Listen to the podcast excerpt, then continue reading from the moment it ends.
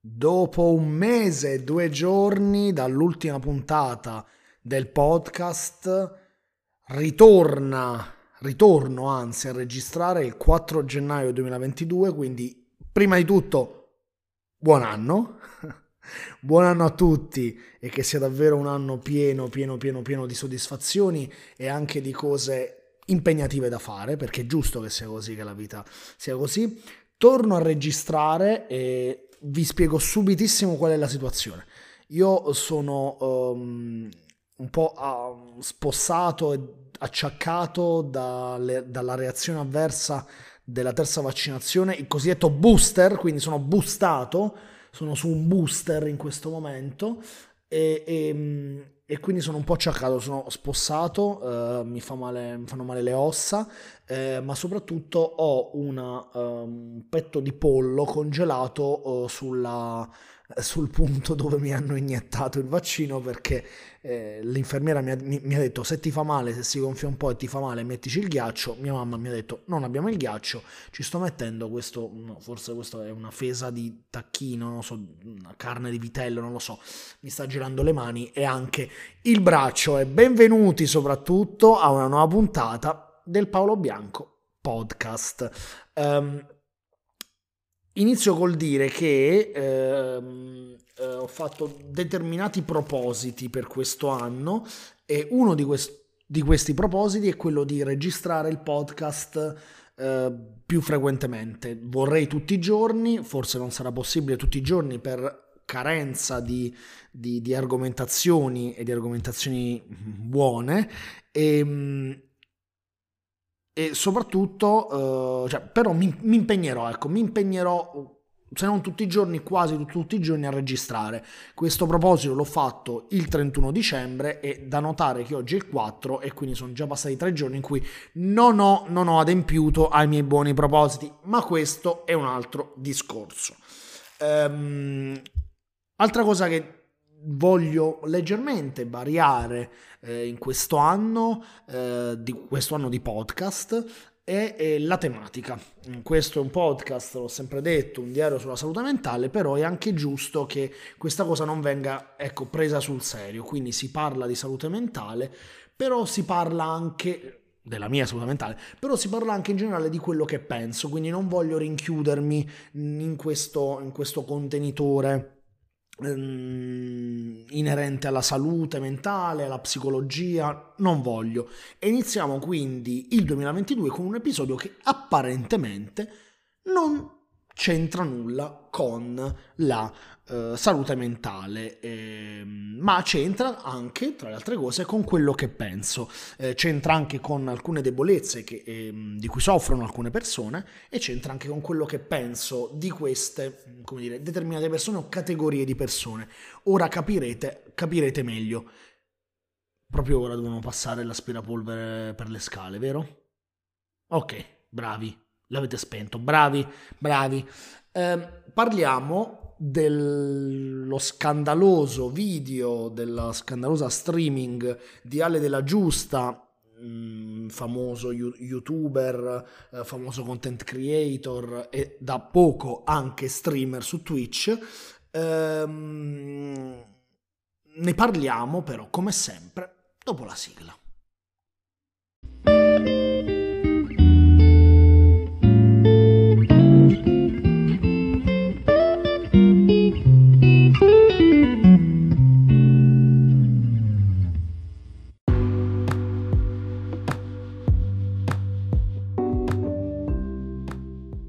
Che cosa è successo? Che cosa è successo? Allora, spieghiamo l'accaduto. Ale della Giusta è uno youtuber, è un content creator molto famoso, da poco è anche uno streamer su Twitch e ovviamente come tutti i personaggi che vengono dal web in senso, in senso, non streameroso, quindi vengono da YouTube o vengono eh, da TikTok o da Instagram, eccetera, ha fatto subito il botto con migliaia di, eh, di sub e donazioni. In questo momento eh, si trova in America per un, per un, viaggio che sta appunto ehm, registrando in un certo senso, che sta streamando in diretta e... Ehm, nella giornata di credo l'altro ieri è successo un fatto increscioso.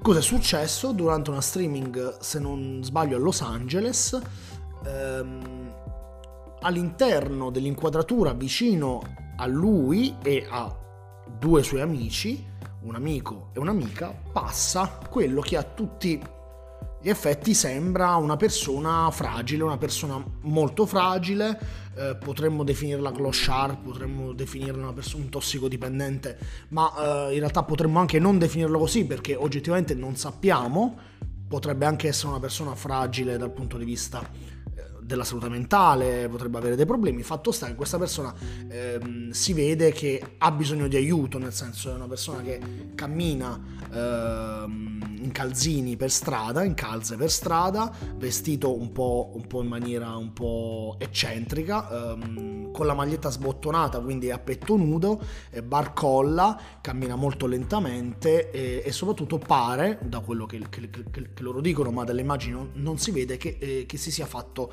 la cacca addosso, insomma, che abbia nelle mutande, come dire, un, eh, degli escrementi suoi. Quindi una persona che a tutti gli effetti, una persona, penso sia abbastanza pacifico, definirla in bisogno di aiuto, una persona fragile. Ecco, che cosa fa allora, che cosa fanno anzi lo streamer Ale della Giusta e due suoi amici? Eh, iniziano a um, definire questa persona con epiteti che secondo me eh, inizialmente potevano anche essere eh, compresi, non condivisi perché io non condivido, però ehm, cioè come dire, all'inizio si lasciano trasportare da delle definizioni, gli danno del tossico, del marcio e in un certo senso, badate bene alle mie parole, posso anche capirlo, nel senso che eh, anch'io ho avuto degli eh, incontri ravvicinati con persone che erano effettivamente disturbate erano, mm, ed erano uh, bisognose di aiuto e, e, e, non è mai, e non è mai una, uh, una situazione comunque molto, molto semplice da, da, da gestire. E posso capire la paura. Il fatto è che questa persona non fa assolutamente nulla. Cioè, questo clochard, questo, questa persona ehm, bisognosa di, di, aiuto, chiamiamolo così, passa semplicemente dietro a questi ragazzi. Non importuna, non parla, eh, non, non, non, non chiede, non fa esattamente nulla. Passa con un passo molto instabile, barcollando e con uno sguardo perso nel vuoto dietro i ragazzi i ragazzi iniziano a dargli eh, del marcio, del, del tossico ehm, e tutta una serie di epiteti che fa capire il loro, penso sia abbastanza pacifico dirlo, il loro schifo nei confronti di questa persona. Queste, questi tre ragazzi poi si sentono talmente, non so, ebri di questa definizione. Ehm, data a questa persona che a un certo punto si girano e dicono ah ecco sta passando anche un altro marcio e inquadra una persona che vi giuro ragazzi guardate il video su youtube non sembra assolutamente una persona stra- cioè, strana, cioè, sembra una persona normalissima che passa, eh, che cammina con un sacco in mano, non so, una busta, qualcosa in mano. E vi giuro, ragazzi, una persona che io non avrei mai notato per la sua stranezza. Giudicano anche questa persona ehm, il video va avanti, la streaming va avanti quando alcuni ragazzi in chat eh, fanno presente a, alle della giusta e dicono guarda eh, il tuo modo di, di, definire questa persona e il modo in cui l'hai trattato fa schifo perché tu non puoi sapere se è un tossico, se è un, un barbone, non puoi ehm, eh, appell- cioè, definire nessuno che tu abbia visto e soprattutto non puoi denigrarlo perché non sai la sua storia, non sai se è una persona fragile e ehm, insomma fatti i cazzi tuoi e non lo offendere. A un certo punto lui finisce termina come dire questa, questa sezione eh, degli avvenimenti con due frasi che sono, eh, che, che, che sono la cartina al tornasole di un certo modo di pensare che vorrei analizzare. La prima è ragazzi, cito, eh, apro virgolette, ragazzi, ma eh, che cosa dite? Non posso dire che è un tossico e che mi fa schifo? Chiudo virgolette. L'altra frase, forse in un certo senso indirettamente anche peggiore, è quella eh, che vicina a un, divers- a un, molto condiviso modo di pensare, ovvero lui alla fine dice se una persona è così, secondo me al 90% è una persona che l'ha voluto, è colpa sua che si trova in quella situazione eh, di estremo, estrema indigenza, fragilità, eccetera, eccetera. Questo è l'avvenimento. Cosa ne penso? Eh, mi fa... Eh, mh, mm, mi fa schifo, a dir poco, il modo con il quale delle persone, eh, e non sono gli, gli unici loro, ma persone anche che ho visto magari con i miei occhi, trattano le persone bisognose di aiuto. È sempre stato così, è sempre stato così e mm, reputo anzi che uno dei grandi cancri della nostra società, soprattutto per la società italiana, ma per le società in generale occidentali, ma forse anche orientali, non lo so, non mi spingo perché non le conosco, sia il classismo.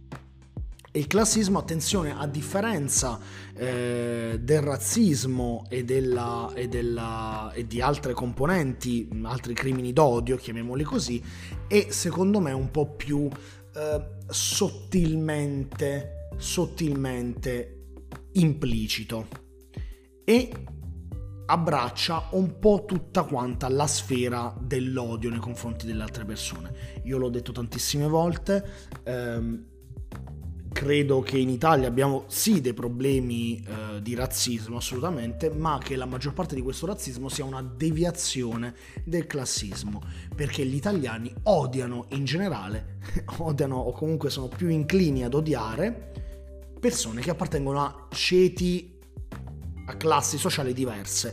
Voi potrete dirmi, ma quali classi sociali oggi non esistono più? Sono d'accordissimo con voi, però insomma estendete questo mio pensiero alla situazione di oggi, contestualizzatela. Oggi non esistono più i proletari e i ricchi, ma esistono una lunga serie di classi sociali frastagliate e, ehm, e che tra loro, com, come dire, si odiano e battibeccano.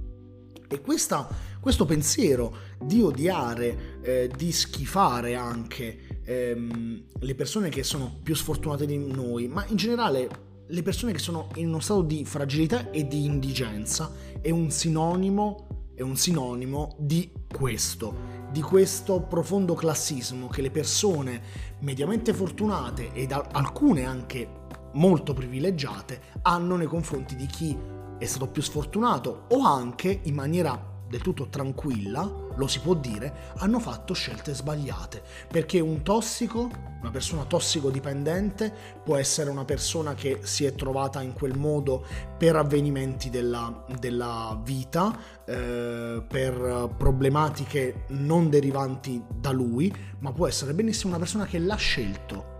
E questo nonostante il fatto che una persona possa scegliere di essere anche un eroinomane, non preclude il fatto che noi a quella persona dobbiamo portare rispetto e dobbiamo, se vogliamo sarebbe auspicabile, cercare di aiutarla ad uscire da una situazione di indigenza.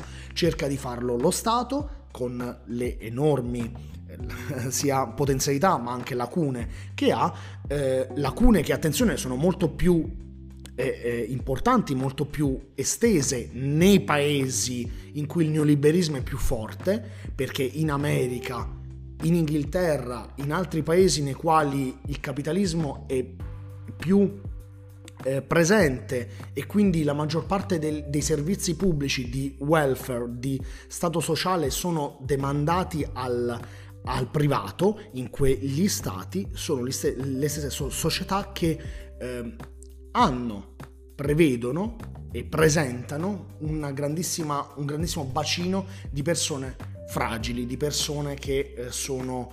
Eh, che hanno necessità di essere aiutate. E così ragazzi, sono dati statistici. D'altronde la maggior parte delle disuguaglianze sociali, disuguaglianze di reddito, si ha proprio in questi stati.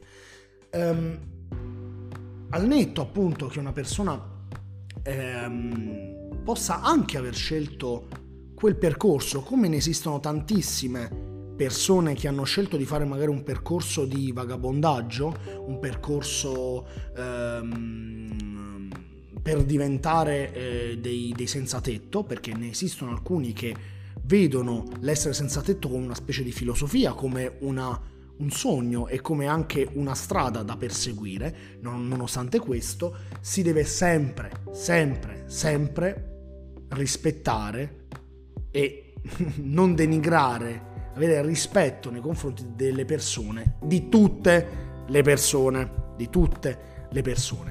E questo vecchio, vecchio, vecchio slogan del fatto che se te lo sei cercato tu io non, non, ti devo in un certo senso aiutare, non ti devo compatire, non ti devo eh, vedere con gli occhi della pietas, potremmo dire romana, è una stronzata. E deriva ancora qui, ancora una volta, da un modo di pensare che in realtà è un modo di pensare legato al protestantesimo, ovvero legato a la, una delle principali religioni eh, diffusa soprattutto in Inghilterra e in America. E ancora qui ci, ci torniamo. Perché? Vi spiego perché. Ehm, il cristianesimo ha nelle, nella mh, mm, pietà nell'aiutare il prossimo, soprattutto il più indigente, soprattutto il, il, il, debole, l'ultimo, uno dei caposaldi della fede, caposaldi della stessa religione, un pilastro, l'aiuto dei meno fortunati, dei meno abbienti, dei, degli indigenti, dei fragili e delle persone che in generale vivono momenti, periodi di vita ehm, negativa, brutta, con problematiche. Al contrario, eh, gli stati in generale, che, eh, in generale la religione pro- pro- protestante, dà una mh, grande importanza al ruolo, al protagonismo che la persona, il fedele, ha nei confronti della, uh, degli avvenimenti e quindi della stessa religione, della stessa, della stessa esteriorità, esternamento della religione. Se sommiamo a questa visione una visione eh, capitalista per la quale siamo bombardati da messaggi eh, che ti dicono che se non ce l'hai fatta, se non sei multimiliona- multimilionario, la colpa è tua e non di un sistema che invece privilegia determinati fattori, determinate pe- persone rispetto ad altre, ecco, somma l'assenza di, eh, di, di l'assenza di pietà, di compassione a questo pensiero ultracapitalistico del fatto che tu se vuoi ce la farai.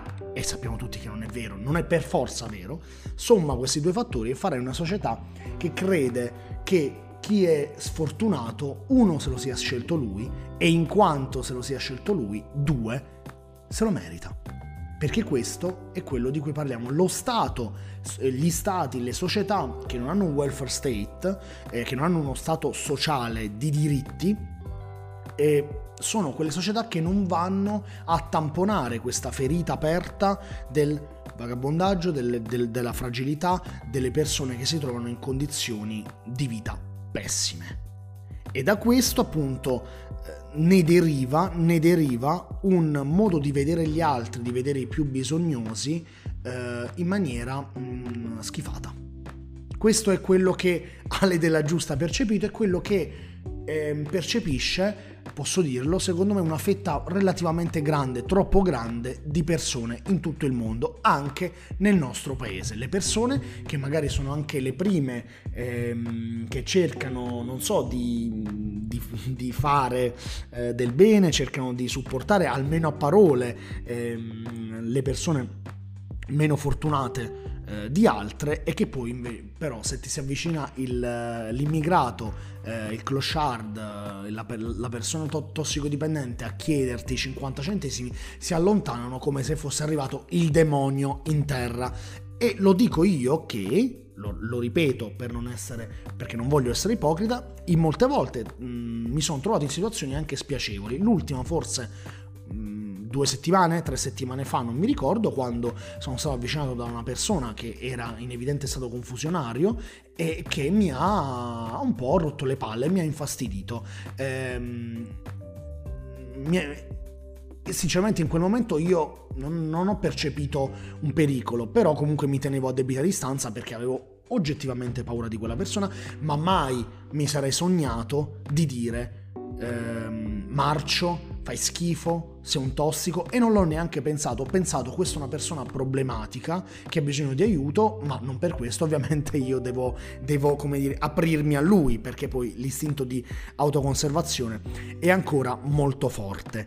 Eh, il commento di quel ragazzo che, che dice ad Ale della Giusta, dice tu non sai chi è quella persona, non sai che cosa pensa, non sai che cosa fa, non lo puoi giudicare, mi ha fatto um, pensare a quello, a un aneddoto che lessi um, circa forse un mesetto fa su il serial killer Ted, uh, Ted Bundy. Ted Bundy, sì, ok me lo sono riletto perché mi, me confondo sempre tra Ted Bundy. Ted Bundy, serial killer che uccise 30 donne se non sbaglio, eh, quindi ovviamente come dire, una merda, cioè, no? come, come, come, si può, come, si può, definire una persona così? Un assassino, un, um, un'impronta del demonio sulla terra, dateli tutte le definizioni che volete. Ecco, questa persona, prima della scoperta ovviamente eh, dei suoi 30 omicidi, era già noto eh, per i quotidiani locali e per le persone che vivevano vicino a lui nella sua stessa città come un eroe, perché Ted Bundy, prima di essere scoperto come uno dei più efferati serial killer che il mondo, le società, le società sviluppate e, e contemporanee moderne conoscono, ha salvato un bambino di, di tre anni dall'annegamento. Ora questo cosa ci vuole dire? Ci vuole dire che mai giudicare un libro dalla copertina sia nel bene sia nel male. Questo un po' si riaggancia al discorso che vi facevo nella puntata ehm, in cui ho parlato della, delle molestie alla giornalista durante la partita di calcio lì fuori dallo stadio di, di un mesetto fa. Eh, andatela a recuperare se volete, è più, è più in basso. Eh, nessuno può essere giudicato né nel, né nel bene né nel male da un altro perché? Perché la vita in un certo senso ci porta sempre ad essere sia degli angeli che dei demoni. Poi ovviamente ci sarà chi sarà più angelo, penso, non so, a una persona che ha salvato gli ebrei dai nazisti, e più, da, più diavolo, penso per esempio a Hitler. Però non esiste una categorizzazione così eh, definita tra bene e male. Noi al nostro interno siamo persone frastagliate, siamo persone che non sappiamo eh, chi saremo domani, potremmo purtroppo, purtroppo lo dico, anche noi essere quella persona bisognosa di aiuto che passeggia dietro Ale della Giusta, mezzo nudo, che si è fatto la cacca addosso e in calzini per strada. Potremmo esserlo, perché noi non sappiamo le, eh, cosa ci potrebbe accadere, cosa, il, cosa, la nostra vita potrà subire e il modo in cui noi eh, possiamo avere un... possiamo... possiamo eh, come dire, possiamo fronteggiare quello che ci accade in futuro. Quindi mai criticare, soprattutto mai denigrare persone, soprattutto in stati di fragilità.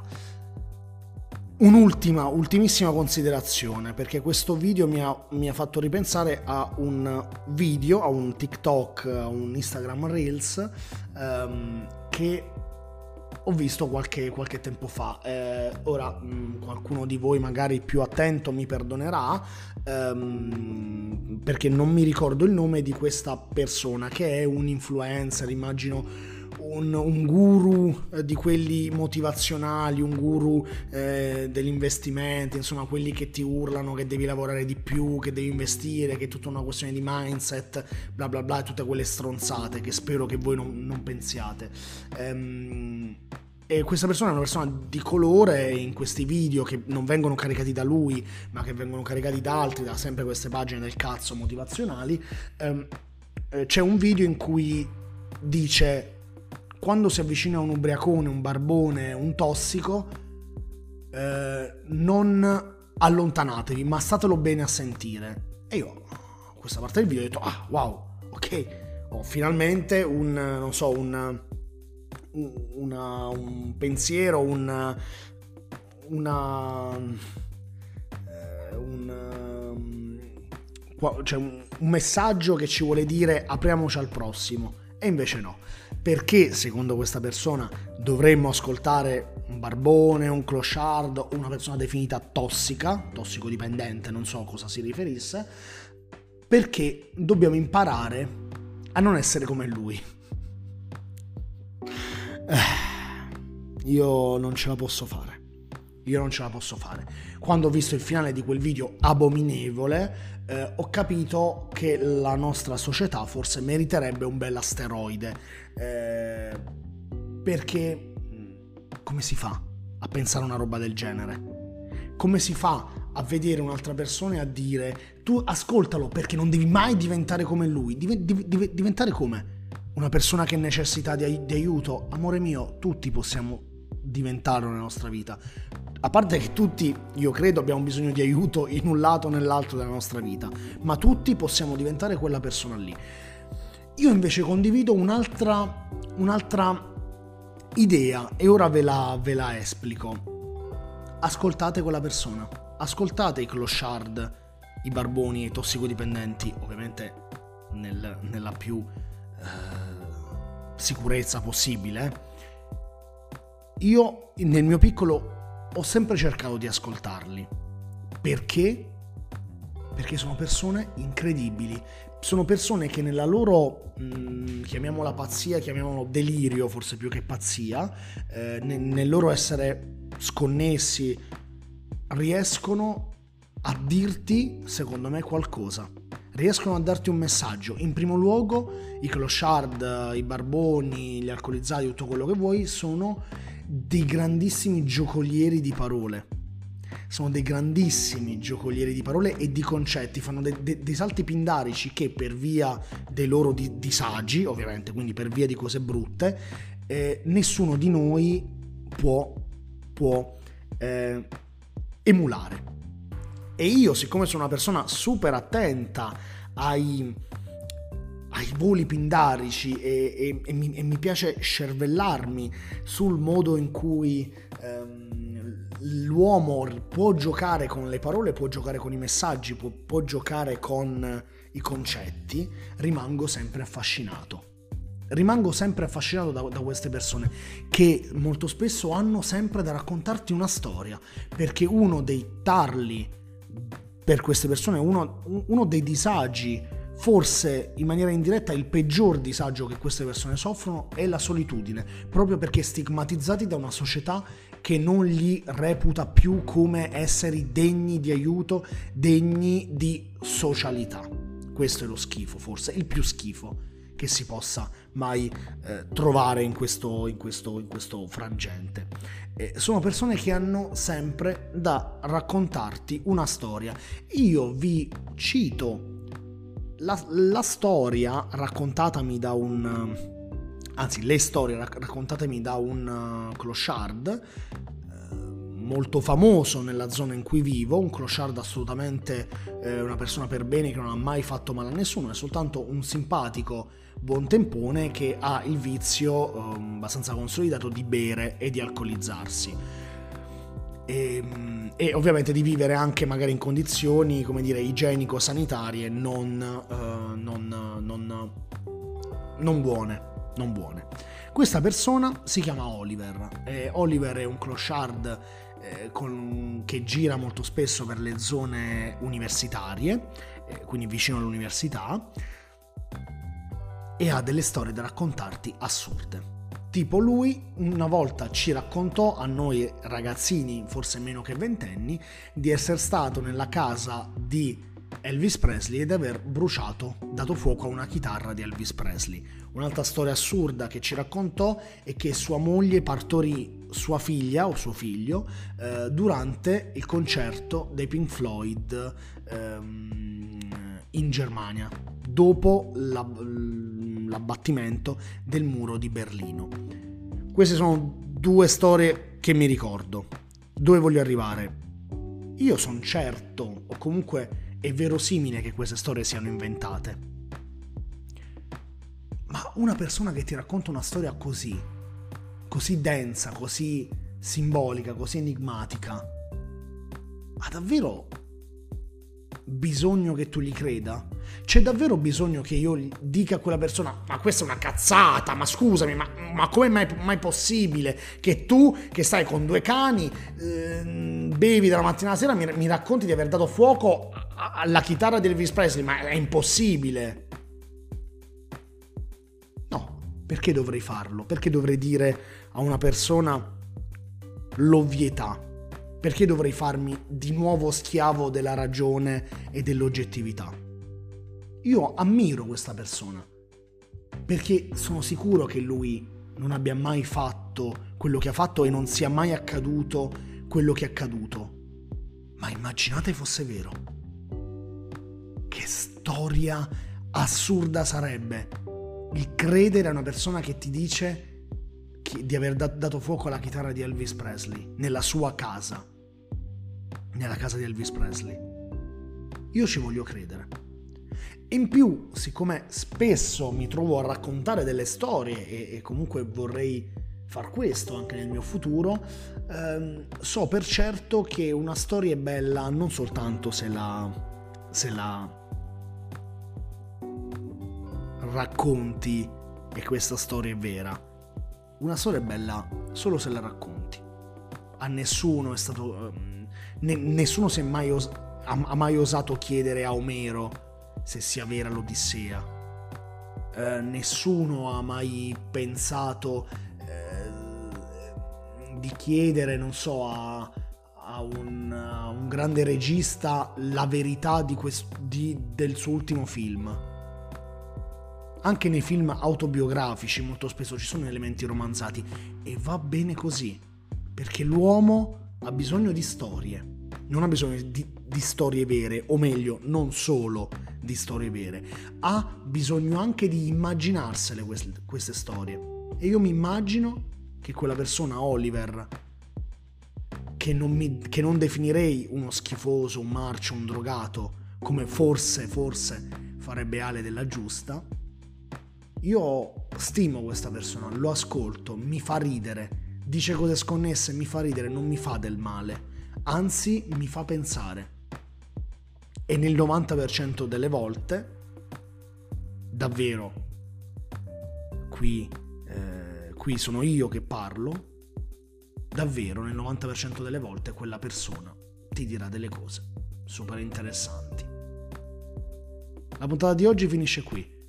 È stata lunghissima, è stata è lunga tre volte altri episodi. Spero che sia un bel comeback eh, un bel ritorno del podcast e noi ci vediamo alla prossima puntata, sempre qui del Paolo Bianco Podcast.